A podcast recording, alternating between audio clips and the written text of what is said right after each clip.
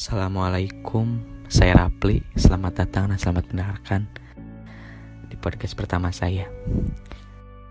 Di kesempatan pertama ini, saya akan membahas salah satu produk perbankan.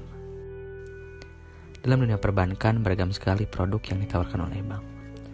Seperti yang sering kita dengar, ada tabungan, ada giro, ada kredit, ada deposito, dan banyak layanan jasa lainnya. Namun, di podcast pertama ini saya akan membagi ilmu mengenai tentang deposito.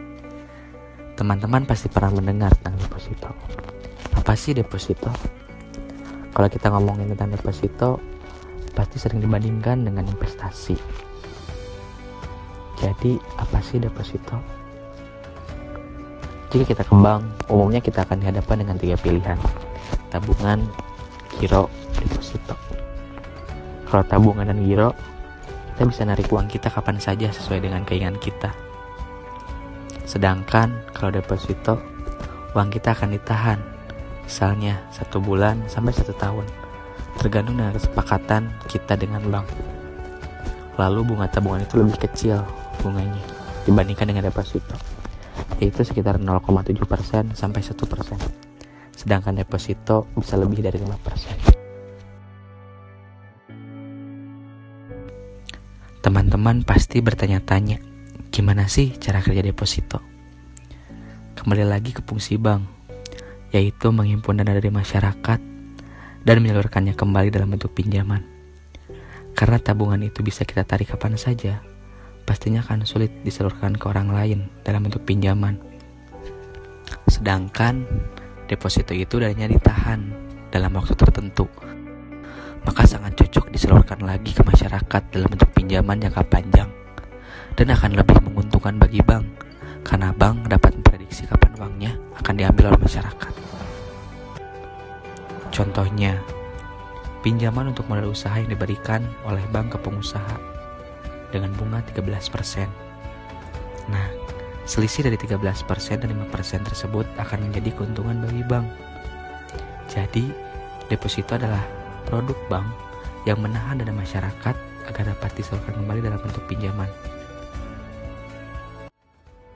Selanjutnya, kita akan membahas kelebihan dari deposito.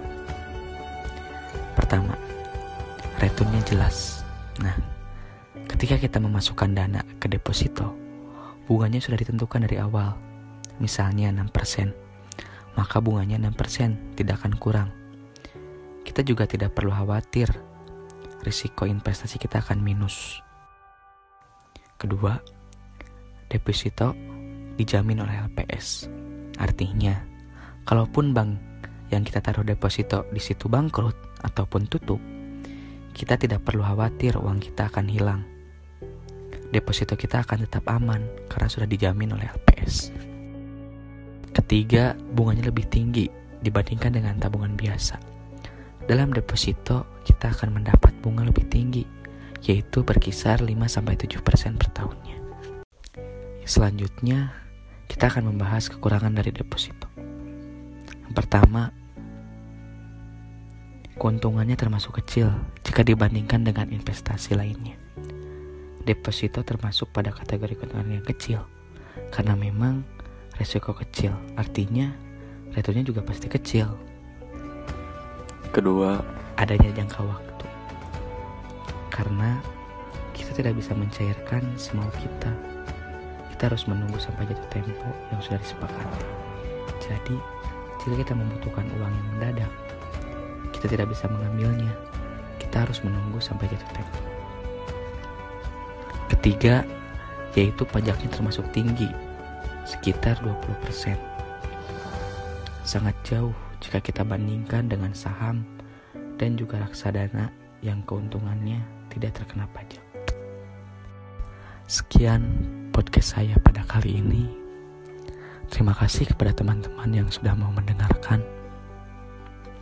Mohon maaf apabila ada salah-salah kata. Terima kasih. Saya Rapli. Wassalamualaikum.